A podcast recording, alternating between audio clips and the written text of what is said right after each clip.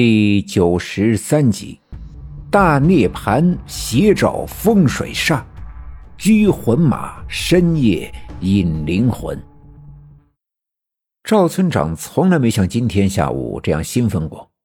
一来呀，是钱这么快的凑齐，完全出乎了他的意料，眼看着就要促成一件大事，在自己退休养老之前，总算是功德圆满。刘家镇的未来也有了指望。二来是他心里明白，其实更多的掏钱的村民并没有听明白这钱到底怎么还，分红到底怎么分。张会计讲的这么多，也有很多人并没听懂。而大家伙之所以愿意掏钱，主要还是因为赵村长的一句话。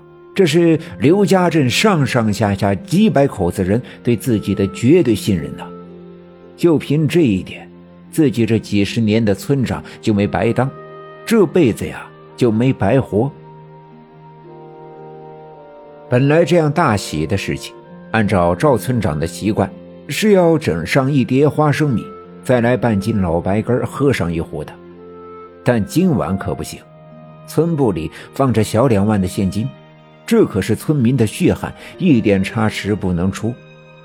外面有几个精明能干的小分队员把守，自己提着五六式步枪在屋子里坐镇，这是万无一失。赵村长找出宋教授给的电话号码，拨通电话，电话嘟嘟的响了好一阵子都没人接。赵村长抬起手腕，看了看手腕上的那块老上海牌手表。时间还早，难道宋教授没在办公室？想想也是，像宋教授这样的人怎么会闲得住呢？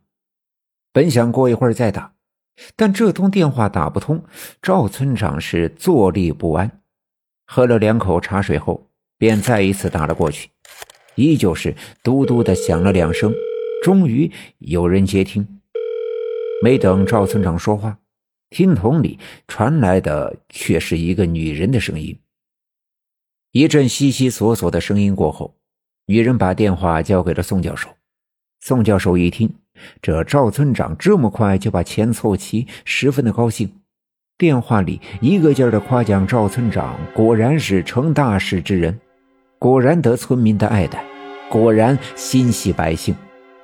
在使用了一系列的华丽的排比句之后。终于把赵村长捧的是飘飘然了。电话里，宋教授告诉赵村长，报告已经打给了省里，也在电话里跟省里的领导沟通。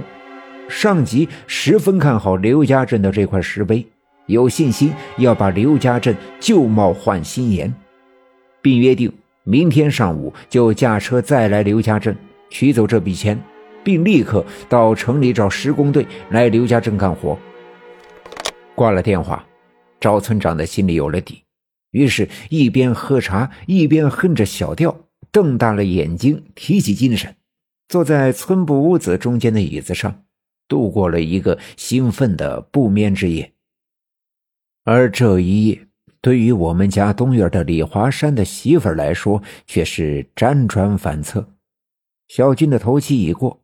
即便每日想起小军来，还会以泪洗面，但日子总要过，活着的人呀，总要活下去。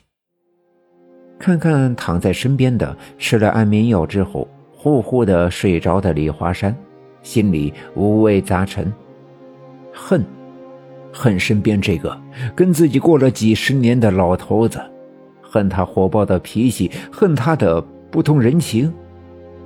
而小军死后。最悲伤的，却也是他。他已经疯掉了，已经承受了最严厉的惩罚，那还怎么恨得起来？这个家已经支离破碎，以后的日子又该怎样？每每想起这些，便心如刀绞。